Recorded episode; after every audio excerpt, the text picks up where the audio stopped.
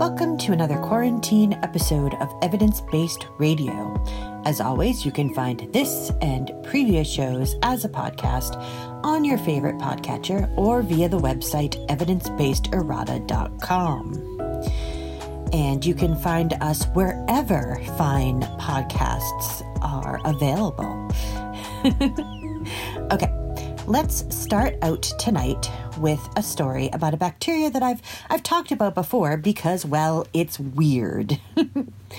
Geobacter are a genus of ground-dwelling bacteria that ingest organic waste and quote unquote exhale electrons, thus generating a tiny electric current.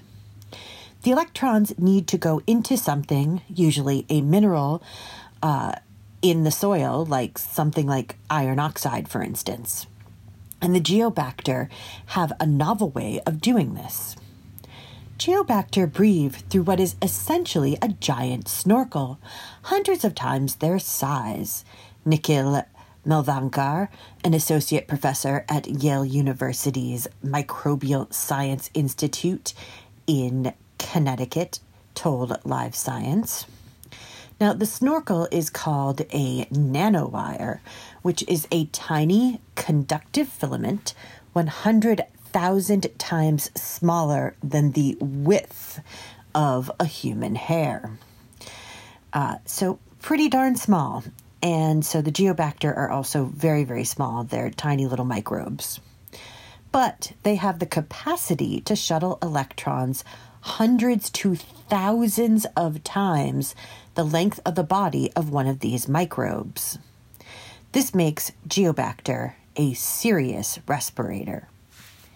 You can't exhale a thousand feet in front of you, can you? Malvankar asked. And so, yeah, they're pretty impressive. Uh, so, billions of these bacteria are found beneath the seafloor. And in the new study from the journal Nature Chemical Biology, Malvankar and his team have figured out how to combine that energy into what is called a microbial power grid.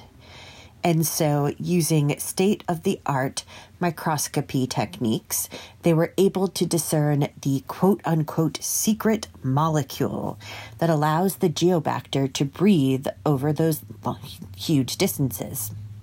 They also found that by stimulating geobacter colonies with an electric field, the microbes conduct electricity a thousand times more efficiently than they would in their natural habitat under the sea. Now, this could lead to the use of these rather amazing little bacteria as what is basically a living battery. These bacteria are somewhat of extremophiles, being able to survive in oxygen starved soils where most microbes can't survive. And so the nanowires allow them to breathe without oxygen and are crucial to the ability of the geobacter microbes to survive in areas where electron acceptors like iron oxide are usually close by. Now, of course, in the lab, the minerals aren't necessarily available.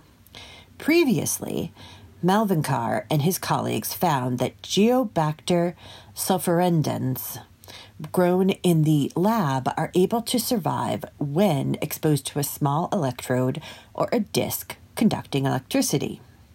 They form dense biofilms when stimulated by the electricity and move the electrons through a single large network. They stack up like high rise apartments, hundreds of stories tall, Malin- Malvankar said, and they can all share the same electric grid, constantly dumping electrons.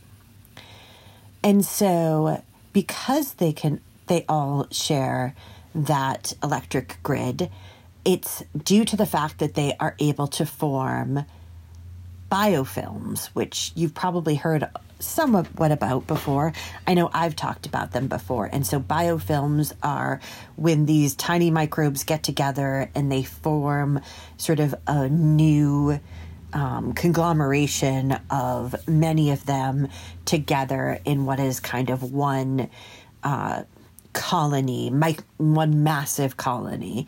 And often, in fact, those uh, biofilms have slightly different properties. They're more resistant, uh, they're harder to get rid of than if the microbes were just on their own.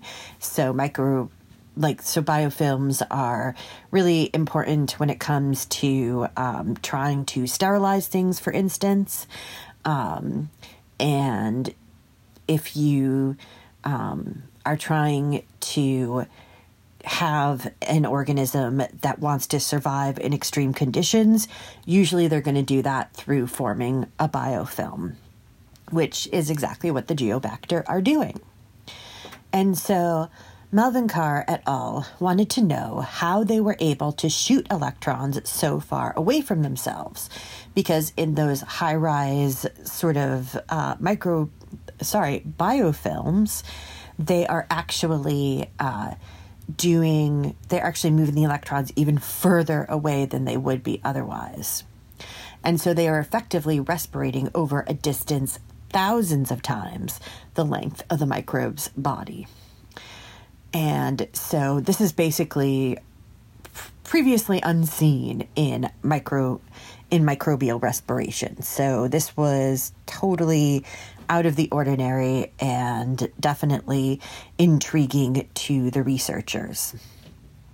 And so, in order to figure out how the heck they're able to do this, the researchers looked at the bacteria using two kinds of high tech microscope techniques. First, they used high resolution atomic force microscopy to gather detailed data about the structure of the nanowires. And actually, I remember going to a talk on this form of microscopy a few years ago, and it was really interesting. It uses a probe that actually touches the surface of the, uh, in this case, nanowire, and actually can probe its structure at the atomic level. So it has such a fine tip that the tip is able to kind of poke into and ride over the actual atomic surface of the um, object that's being scanned and can give you that amazing level of accuracy, and it's really cool. Um, and it was a really big deal uh, several years ago. Uh, and so that is very cool. And in fact, uh, lead study author Sibel Ebru Yalcin, a research scientist at Yale's Microbial Science Institute, notes it's sort of like reading Braille, Braille, but the bumps are a billionth of a meter. So, yeah, that's pretty much exactly how it is. And so, um, the second thing that they did was they used infrared nanospectroscopy, which allowed them to identify specific molecules in the nanowires through the way that the different molecules scatter the infrared light from the instrument. This combination of techniques allowed them to find the quote unquote unique fingerprint of each amino acid in the proteins that comprise the nanowires. They found that when stimulated by an electric field, Geobacter actually produces a kind of nanowire that it doesn't use in its normal life cycle, which is why we didn't understand it. The newly discovered kind of nanowire is made of a protein called OMCZ. So that's OMCZ. And so the OMC, the OMCZ nanowire is constructed of hemes, which are tiny metallic building blocks that are able to conduct electricity a thousand times more efficiently, which allows for the transmission across such huge distances. It was known that bacteria can make electricity, but nobody knew the molecular structure, Malvankar said. Finally, we have found that molecule. And so that is very cool. And then, of course, there are applications for this. It's not just very cool because if you want to look at it from an applied engineering uh, perspective, knowing about this new type of nanowire could help develop more powerful biobatteries. Geobacter have already been used in biobattery batteries for around a decade, and they are known for their longevity as the bacteria basically can repair themselves and reproduce indefinitely. However, the current that they can produce at this point is very small. It is a tiny amount of electricity, but there are things out there nowadays that can run on tiny amounts of electricity.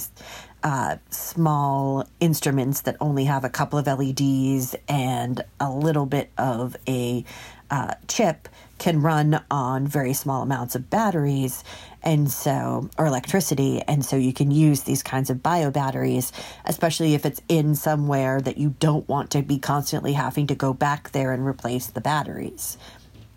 But with this new information the researchers should be able to manipulate the micro the microbial nanowires to make them stronger and more conductive and so this could lead to a new generation of environmentally friendly bacteria. Batteries. Sorry. Oh, I can't. My words keep tripping over themselves today. I'm very sorry. Um, and so, you know, it's not going to be that in the next year or two your new iPhone is going to have Geobacter uh, batteries or anything like that, but it is something that could eventually lead to uh, new batteries with larger amounts of electricity that can continue to work in these environments where it really helps to have batteries that last pretty much as long as the uh, instrumentation and casing around them does. Okay, so let's stick to underground things for a minute and talk about this is really it, it is kind of jumping but um, i just wanted to talk for a second about sweet potatoes because uh, i thought this was a really cool little story. So back in 2019 a study from scientific reports introduced the world to the clever defense mechanisms of the sweet potato variety tn57 and so it's known to be more resistant to pests than other strains. And so the researchers found that when one of the plant's leaves are attacked by insects or damaged, the plant releases a strong odor that alerts the rest of the plant's leaves and its neighbors to boot uh, that the that basically danger is nearby. And so uh, within 24 hours, all of the nearby plants have reacted to this smell. And so the mixture of chemical triggers, the mixture of chemicals triggers a defensive response in the undamaged leaves. Researchers believed that the compound DMNT, a volatile plant hormone, is the trigger for the response. The plants, once they detect the DMNT, increase their level of a protein called sporamin. Now, it turns out that sporamin is the protein that makes it difficult for humans to digest uncooked sweet potato. And it turns out that it also makes it much harder for insects to digest uncooked uh, sweet potato. And so, or the leaves or any other part of the plant. And so, one of the really cool things about this is that it can help farmers to choose this variety over others and to potentially crossbreed this variety with others if they want differing um, traits. Because if you have something like this, you can use fewer pesticides, which is always a good thing.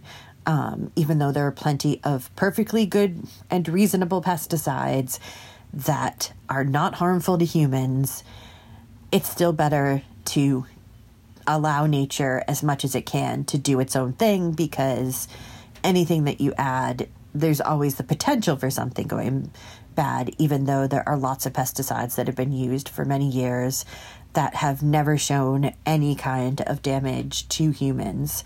Um, and of course, that's a whole different thing that we're not going to talk about tonight. Um, but let's talk about the fact that sweet potatoes are delicious and they're good for you. So, you know, eat more sweet potatoes. I actually read this article and then put some on my shopping list for this week. So I'm looking forward to eating some uh, roasted sweet potatoes with lots of butter, real butter. Um, that's one of my few uh, true guilty pleasures is that I eat real butter. Um, I uh, I obviously don't ever want to make recommendations for your diet because you know I am not a uh, dietitian. I am not an I am not uh, qualified to do that in any way, shape, or form. Um, but I always remember there are there's a group, and I can't remember what they're called. They're named after a dentist um, who basically he decided that eating uh, grains was what was the cause of all the ills in modern society. Which, you know, I I am going to remain neutral on whether or not that is because I think food choices are personal and uh, you know I don't want to get into that, but I still remember going to their website one time and there was a little picture on the sidebar and it said we're happy because we eat real butter. and that's always stuck with me. Um, and so, yeah, real butter is pretty awesome. I grew up eating margarine, so uh, it's one of my few, like, true pleasures uh, when it comes to food, at least. I've, I've got other stuff going on in my life, I promise. okay. Now, uh, I mean, I'm I'm pretty much addicted to tubers, uh, so uh, your mileage may vary. Obviously, um, I grew up eating potatoes all the time. Funnily enough, because of that, I've actually been eating a lot more rice in the last uh, ten years since I've been mostly cooking for myself. I tend to eat rice more, but um, I still love a tuber any kind of tuber, uh, sweet potatoes, regular potatoes, uh, all sorts of starchy, delicious things. Uh, I love cassava. Um, fried cassava is delicious. Anyways, um, I'm recording this around lunchtime. okay, so let's swing back now to the smaller parts of nature. And so we're going to talk about mitochondria for a minute and they have a crucial component a giant molecular proton pump called Complex 1, which is the catalyst for a chain of reactions, creating a protein gradient that powers the generation of ATP, which, if you remember from high school biology, is basically the fuel that cells use to actually live. So, if your cells don't make ATP, you're not going to survive pretty much at all. Um, you're going to die very, very quickly. And now, despite that, despite despite it being the basically most important part of the body's fuel cells, the mechanism by which it transports protons across the membrane has been unknown. And so, publishing in Science, Leonid Sazanov and his team at the Institute of Science and Technology Austria, or IST Austria, have found that conformational changes in the protein, along with ex- electrostatic waves, move protons in the mitochondrial matrix. And I'll explain what that means in a minute. and so, complex 1 is the first enzyme in the respiratory chain, which is a series of proteins complexes in the inner mitochondrial membrane and is responsible for most of the cell's energy production. And so, three membrane proteins set up a gradient of protons, moving them from the cell's cytoplasm into the mitochondria's interior called the matrix. So, basically, what it's talking about is it's talking about how protons are moved from the cell itself into the center of the mitochondria, which is a part of the cell. So, mitochondria are inside of the cell, and we're moving protons in and out of the mitochondria in order for it to be able to create ATP. And so, um, this is pretty simple in its it pretty simple to understand the sort of mechanism, but how it was actually done was not known. And so the energy for feeling this movement comes from electron transfer between NADH molecules derived from digested food and breathed in oxygen. And so then ATP synthase, which is the final protein in the chain, uses that proton gradient energy in order to generate ATP, which of course its name would obviously suggest that as it's ATP synthase. Um, and so complex 1 is not only immensely important to basically the very core of life in multicellular organisms, it's also apparently quite large. It has a molecular weight of one megadalton, uh, which I can't give you a good scale for, but anything that includes mega is probably big for its uh, scale of measurement. and so the eukaryotic complex 1 is one of the biggest membrane proteins. And in fact, that's part of the problem. It's so large that it's been hard to study. In 2016, Sazanov and his group were first able to solve the structure of mammalian complex 1, having previously discovered the structure of a simple of a simpler bacterial enzyme in 2013. But while the structure was defined, the mechanism of how the protein proton rem, remained unclear. One idea was that part of complex 1 works like a piston to open and close channels through which protons travel, explains Sazanov. Another idea was that re- that residues at the center of complex 1 act as a driver. It turns out that an even more unusual mechanism is at work. And so the L shaped complex 1 has both a hydrophilic and a membrane arm. And so questions about how interactions between electrons and a molecule called quinone, which is hydrophobic, uh, is um, moves questions about how the interactions between electrons and a molecule called quinone, which is hydrophobic, move across the large molecule. So, how do they get across this large molecule? And so Sazanov and his team performed cryogenic electron microscopy, or cryo EM, on sheep complex 1. PhD student Domen Kampjut solved 23 different structures of complex 1 under different conditions. And then by adding NADH and quinone, the researchers were able to watch complex 1 as it worked and so it turns out that it actually changes shapes between two main states.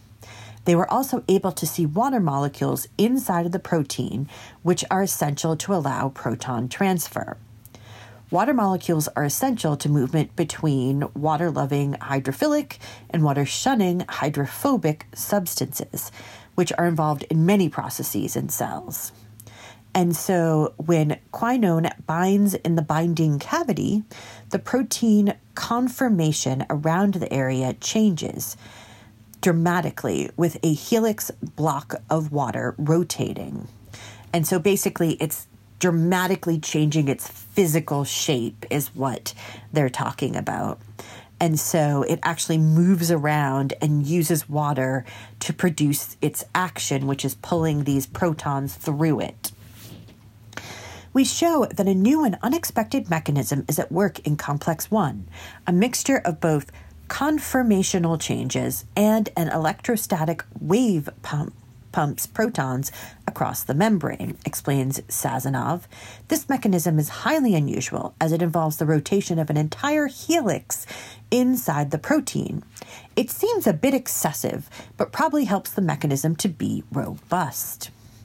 And so that is very exciting to have figured out this part of a mechanism that is basically completely and utterly uh, needed for pretty much all uh, eukaryotic cells to work. Um, almost all eukaryotes have uh, mitochondria in them. So it's good to know how the uh, powerhouse of our cells actually manages to do what it does.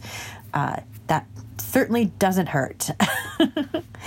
okay, um, let's move on now, and we're going to talk about a parasite for a minute. So, uh, if you are at all squeamish, I'm not going to get into too much detail, but if just the thought of parasites makes you uncomfortable, um, give it, you know, four or five minutes and then tune back in. And so, publishing in the journal Science, University of Texas Southwestern researchers have described the biology and potential vulnerabilities of schistosomes or schistosomes. These are parasitic flatworms that cause the disease schistosomiasis. And so, around 240 million people in the tropics have schistosomiasis.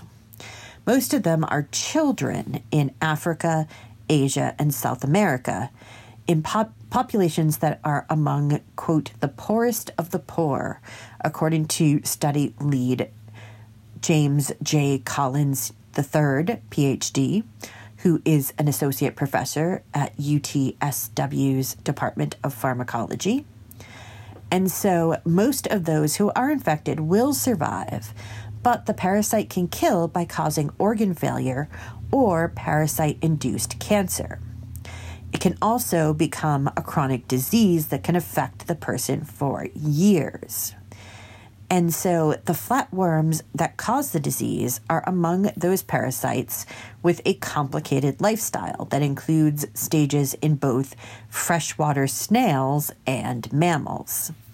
And so, when in a mammalian host's circulatory system, schistosomes feed on blood and lay copious numbers of eggs, while also causing an array of digestive systems, including abdominal pain, diarrhea, bloody stool, or blood in the urine.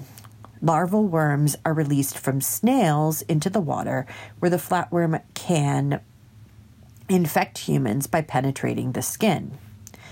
And so at the moment, only one drug is available to treat this, and it's a drug called praziquantel. And unfortunately, it's even at that only being one, it's also not very good at its job, in fact. It doesn't kill all intramammalian stages of the flatworm life cycle, and it doesn't always cure people in endemic settings, places where the flatworm is really um, is is well integrated into the ecosystem. And since this is unfortunately not a disease that tends to affect people with money, pharmaceutical companies have not been quick to try and develop new treatments.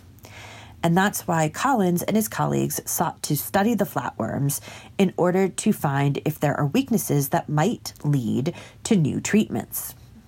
In the first study, the researchers studied the cell types that make up the flatworms, which was not well understood. Looking to discover the map of cell types of Schistosoma mansoni, one of the species that commonly causes schistosomiasis, Collins and his team used single cell, single cell RNA sequences sequencing to identify different cell types based on their unique gene expression patterns. They were able to identify 68 unique clusters of cells, including a population of stem cells that form the gut. When the researchers used RNA inter- interference, or RNAi, to stop the activation of a key gene in these cells, the worms could no longer digest red blood cells, which is, of course, a requirement for them to live, breed, and cause disease. They then used RNAi to determine the function of 2,216 or 20% of S. mansoni's protein coding genes. Previously, only a few of the genes had been described. Basically what they did was that they would use the RNA interference to deactivate the genes one by one, and then they were able to figure out what had happened when they deactivated that gene. This led them to be able to identify more than 250 genes that are crucial for the parasite to survive. They then used a database of pharmacological compounds to search for drugs that might act on the proteins produced by these genes as a way to stopping the worms, hopefully. They also found two protein kinases, proteins that are known for their ability to be targeted by drugs, which are essential for muscle function. Stopping the functioning of these proteins caused the flatworms to be paralyzed and eventually die. This suggests that a drug targeting these proteins could eventually be a treatment for schistosomiasis. This is a very important disease that most people have never heard of, notes Collins. We need to invest and invigorate research on these parasites.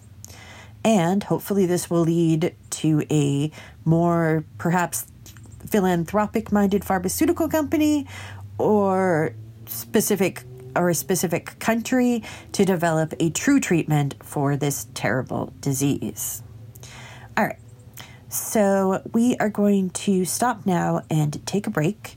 And when we come back, we are going to talk about that uh, Venus news that has been hitting the headlines lately and what it actually means, and if it actually means uh, what the headlines have basically been saying, which is that we've found signs of life on Venus. So we'll come back and talk about whether or not that's actually true. So do stay tuned. You are listening to evidence based radio. Outbreaks of whooping cough or pertussis are happening across the United States. This serious respiratory disease can be deadly for babies. By getting the whooping cough vaccine called Tdap during the third trimester of each pregnancy, women can pass antibodies to their babies to help protect them until they're old enough to receive their own vaccine. Learn more at cdc.gov slash pertussis slash pregnant. That's pertussis, P-E-R-T-U-S-S-I-S. Table of Contents is a weekly music program that assembles an assortment of songs and sounds of many genres, and which may entail literally taking a random collection of musical sources off the shelf and giving them a turn on the table or spin in the CD or tape player. Each week presenting shows which can at times be organized and orderly, and at other times perhaps be not as much so, yet never dull. Tune in Friday nights, 10 p.m. till midnight on WXOJ LP, Northampton 103.3 FM. There are everyday actions to help prevent the spread of respiratory diseases. Wash your hands. Avoid close contact with people who are sick. Avoid touching your eyes, nose, and mouth. Stay home when you are sick. Cover your cough or sneeze. Clean and disinfect frequently touched objects with household cleaning spray. For more information, visit cdc.gov/covid19. This message brought to you by the National Association of Broadcasters and this station. Hey, this is Wendy, host of Valley Free Radio's subculture music program featuring new wave, post punk, indie, and electronic music from the 70s to today. Join me every Friday night from 8 to 10 p.m. here on WXOJ or stream it live from your favorite listening device at valleyfreeradio.org.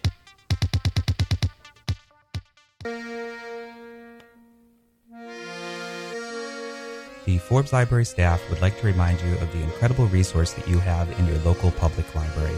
We have tens of thousands of books for you to check out, music CDs, movies, newspapers from around the region, the state, and the country. We have a wide variety of magazines and free computer and internet access every day. We also have our incredible reference services there to help you answer particularly vexing problems. All of this is free, locally available at 20 West Street in Northampton, so come by and check us out in person or at www.forbeslibrary.org or call 587 1011 for more information. In our polarizing political climate, it's become difficult to find shows willing to discuss, much less listen to, different points of view. Our job is to talk about things we hope you'll find interesting without all the shouting. To disagree without being disagreeable. To provide incisive factual commentary that cuts through the weekly spin cycle and aims to enlighten, not enrage, our listeners. So tune in for Civil Politics, Friday evenings at 7 here on Valley Free Radio, or anytime at civilpoliticsradio.com. And we are back. And we are going to shift gears, as noted, to that discovery on uh, Venus. And so basically, the news is that a specific molecule known to be created by organic processes on Earth has been found on Venus. And so this has led to the conclusion by some that Venus might suddenly be a place where life might be found or the traces of life might be found. And so this would be very cool. I'm not going to lie, that would be amazing. But a lot of scientists are pushing back against the idea that this is truly the correct interpretation. Some are pushing back on the interpretation of the findings themselves and whether phosphine, uh, the detected chemical, was actually really detected at all. And others suggest that even if phosphine was detected, concluding that the origin must be organic is premature. Now, even the most skeptical, though, are intrigued, but caution that it will take years to sort out what the data actually can and cannot prove. Obviously, if it's correct, it's an extremely cool result and could huh, potentially have profound implications. John Carpenter, an observatory scientist at the Atacama Large Millimeter Submillimeter Array, or ALMA, in Chile, noted, but grand claims demand grand evidence. Phosphine, or PH3, consists of one phosphorus and three hydrogen atoms. It's a poisonous, noxious gas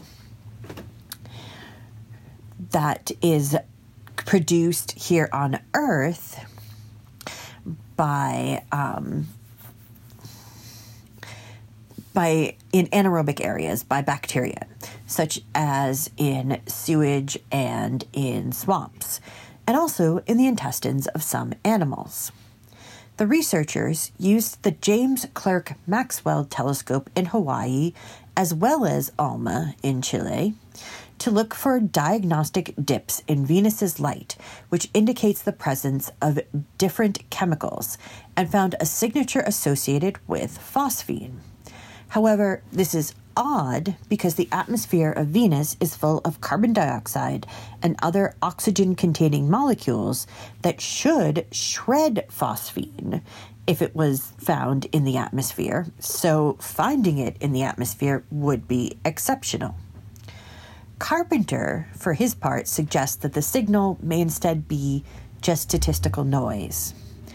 More lines are needed to verify that that it is this particular molecule, said Michael Way, a physicist, a physical scientist at NASA's Goddard Institute for Space Studies.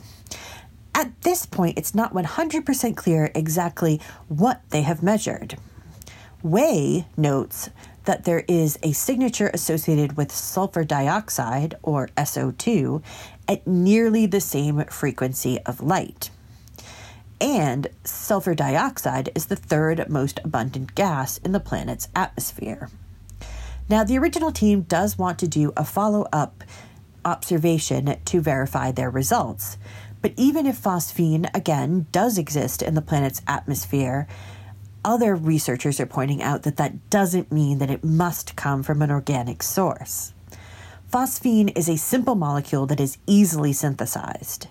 The researcher's paper is still in preprint and has not yet been peer reviewed. So that's why there's all of this chatter because it hasn't really gone to peer review yet.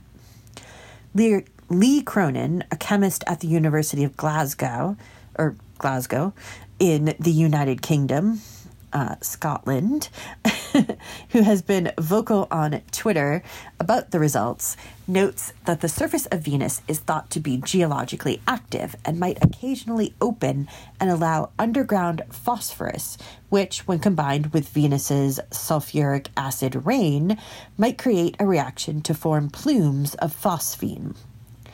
And there are other ways it could happen as well.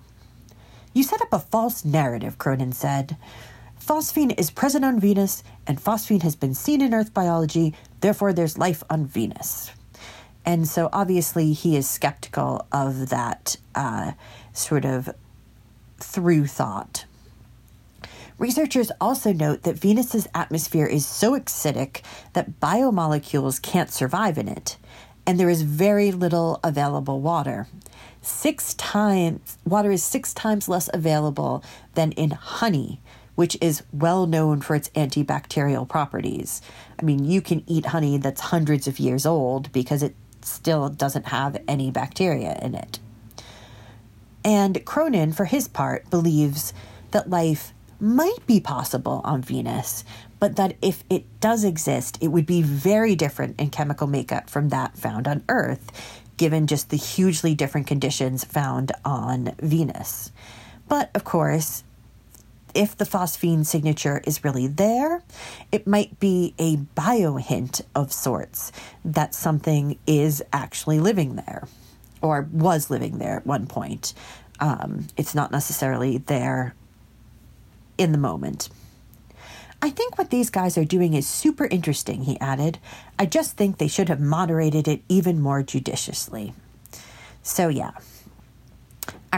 We're going to continue to talk about different kinds of uh, looking at the world. And so, you know, they were using a form of spectroscopy there, which is when you look at the lines uh, that are found that indicate different chemical signatures. And this time we're going to move on to a more terrestrial example of using spectroscopy. And this time in a much more down to earth and uh, relatable way to detect counterfeit whiskeys. Now, of course, whiskey has had a kind of renaissance uh, as of late and has become a rather sought after spirit. Not that it hasn't always been, you know, cultivated by a certain set of people, but it's become much more ubiquitous these days. And as there is a market for fine aged single malt scotches, especially now, there is also a market for counterfeits. A 2018 study found that of 55 randomly selected bottles from auctions, private collectors, and retailers that were subjected to radiocarbon dating, found that 21 were either outright fakes or misdated. 10 of the fakes were supposed to have been pre 1900 prompting David Robertson of Rare Whiskey 101 to declare It is our genuine belief that every purported pre 1900 bottle should be assumed fake until proven genuine, certainly if the bottle claims to be a single malt Scotch whiskey. Counterfeits, of course, also turn up in less rarefied markets. And so this is obviously an affront to real whiskey makers and aficionados. And thus, Alasdair Clark of the University of Glasgow developed an artificial tongue capable of distinguishing between different brands of whiskey.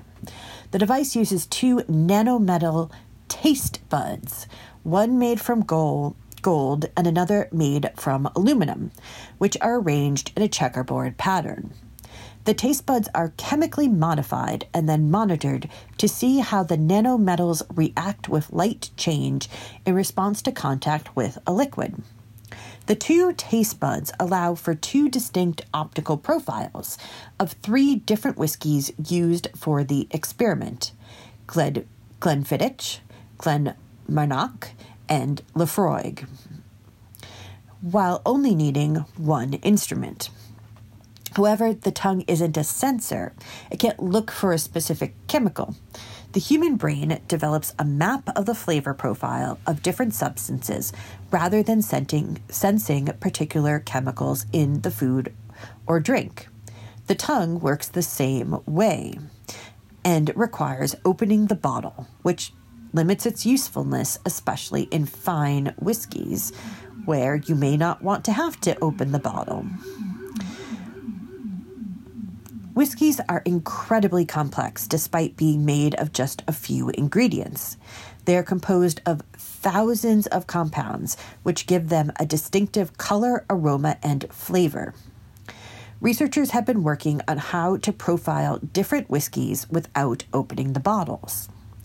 The Scotch Whisky Research Inst- Institute in Edinburgh has been experimenting with a portable spectrometer that is easy enough to be used by workers in order to measure trace sugar levels, one of the key characteristics for verifying provenance and distinguishing between different whiskeys. The challenge is that the bottle glass itself has a strong signature, making it difficult to distinguish the chemical profile of the spirit inside. So, again, it is usually done once the whiskey has actually been decanted. Now, Holly Fleming and colleagues at St. Andrews University have solved the problem. They have developed a way to shape the laser light into a ring rather than a focused beam, which suppresses the noisy signal from the bottle's glass. Using a cone shaped lens to focus the ring of light onto the bottle, which refocuses the light into the whiskey inside. Not only can this now help identify rare Scotch whiskies without opening the bottle, the technique can also be used to identify bottles of gin and vodka, which should make distillers and distributors very excited, as well as those who want to enjoy the proper wares that they have purchased. So you don't want to buy a $200 bottle of uh, fine whiskey and have it actually be a $20 uh, counterfeit. And also, you don't know exactly how that counterfeit is made to taste like the older whiskeys. Um, and so it's definitely something that you that everyone wants to avoid. So that is very cool. And speaking of advanced ways of seeing, a new way of producing powerful X rays. X ray beams uh, has been uh, created. And so these are now the brightest on Earth. And it makes possible for people to create 3D images at resolutions down to the atomic level, which is a huge, huge thing. And so the European Synchrotron Radiation Facilities extremely brilliant source opened in Grenoble, France this uh, past August and will be a breakthrough in revealing information about a huge range of items, including fossils, brains, batteries, and even the coronavirus. The new facility will produce x rays that are 10 trillion times more powerful than those used in hospitals. This will allow the researchers to create extremely detailed 3D images of, for instance, the brain. Of course, those brains will have to be either outside of the body or in the body of someone who is unfortunately no longer alive, as the radiation from these x rays would be fatal. There's a reason that every time you get an x ray, the person who is doing the x ray leaves the room. Uh, and that's because in small doses, they're okay, but cumulatively, if a person who is, for instance, an x ray technician was constantly being actually exposed to those x rays over and over again, that wouldn't be a good time for them. They would be very uh, sad and they would probably develop a can- some form of cancer and so that's why when they go behind a wall, um, a lot of times, especially in a sort of radiology lab or something like that, those walls probably actually have lead uh, sheeting inside of them. And so that's to protect the person who's constantly doing x rays from those x rays. So you can imagine that something that uh, produces 10 trillion times more powerful X rays. Uh, you definitely would not want to be putting any kind of living flesh uh, into that beam. That would be a very bad idea. Um, but it's a great idea if that tissue is uh, there to be examined outside of a living person. And so it's especially interesting for the brain. And so the idea of looking into the deep re- recesses of the brain is very exciting, uh, especially to Francesco Setti, who is Director General of the ESRF. And he hopes that the new machine will help neuroscientists and engineers to discover the structures and functioning of brains. It would be a major revolution, not only for neuroscience, but also for all those applications that are coming up to use possibly the human brain architecture for a new generation of devices, he said. And so, obviously, having the actual ability to know how the neurons in a brain are actually working and all of the paths of the synapses and things like that could help you create what is effectively an artificial brain. And so, uh, sort of much more primitive artificial brains have already been developed. But because the brain is such a complex organ, you need to have this kind of high resolution imaging to be able to try and do anything beyond kind of a primitive um, a primitive uh, simulacrum of the brain. And it won't just be for the brain. So, using synchrotron X ray imaging, the new facility will aid engineers uh, in fields like aeronautics and nanoelectronics, uh, since they will be able to peer into the depths of materials down to the atomic depth without, again, having to distort them in any way. It will also aid paleontologists to see the interior structure of fossils without needing to damage those precious samples. Uh, and in fact, this summer, researchers were able to examine the lungs of people who had died of COVID 19. And they were actually able to identify damage that had not been detected by other um, microscopic aids. And so this is it's kind of a big deal.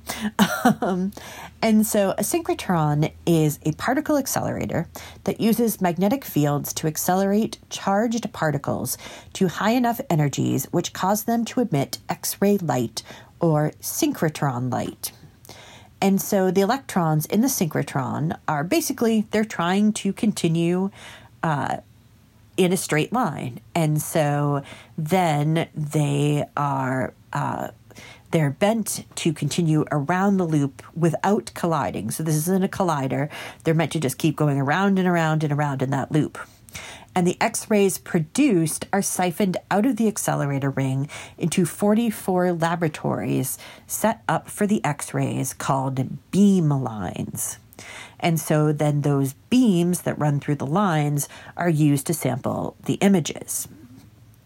And so, this kind of imaging has already led to many breakthroughs in, in recent years, including, uh, for instance, being able to see the inside of unhatched dinosaur eggs without doing any damage to the egg itself, just being able to peer right through it.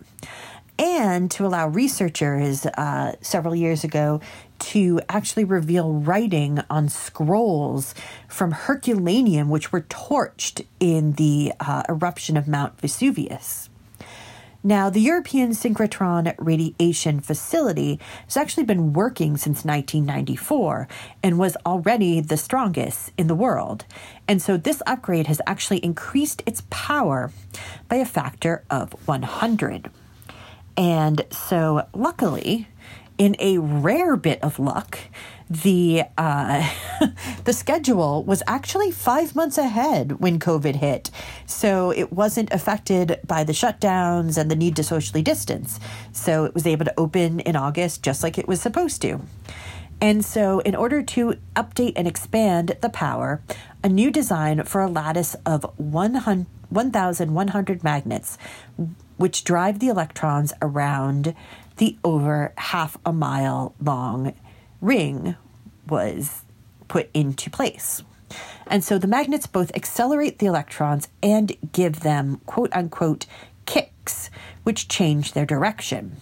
It's this direction changing that is the key to producing X rays. When you deviate the trajectory of a charged particle, you produce light, Setti said. And in this light is what we call synchrotron light. The electrons basically want to travel in a straight line, and so every time they are bent to continue in the ring, they lose a bit of energy in the form of light. In order to get that light to be X rays, you need the strong magnetic kick. And the new lattice helps the beam to refocus and continuously bend without requiring a larger ring facility. And so, one of the biggest interests, areas of interest right now, in the new facility is that of histology, or studying tissues via microscope. And so, right now, samples must be sliced into extremely thin sections and stained in order to be examined under a microscope. So, for instance, brains.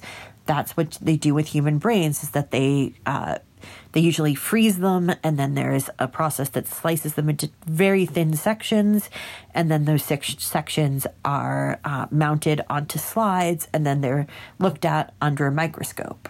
And so, not only is that a painstaking process, it also is using just kind of standard microscopes, even using, even when you have dyes and things like that, it's still, you're not seeing the really fine structures. And so, with the beam technology, the tissue doesn't need to be sliced at all or damaged in any way. And on top of that, the image will be much more detailed. This has been dubbed 3D nanohistology, which is a dream for the wor- medical world, Setti said. It represents a complete revolution in performing histology, which is, of course, important for figuring out how our bodies and our brains and everything works. And in fact, the uses are rather endless. It is also being used for examining paint samples from antique and ancient works of art. Uh, for instance, a chip of paint from the Last Supper uh, has been um, looked at using this device.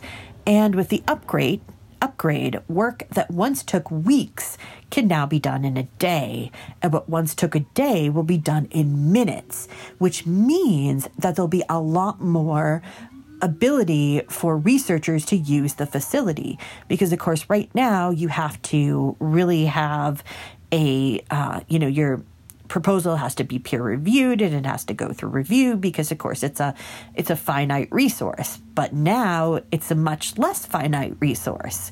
And so i'm extremely excited to see what new breakthroughs and insights will come out of it in the years to come.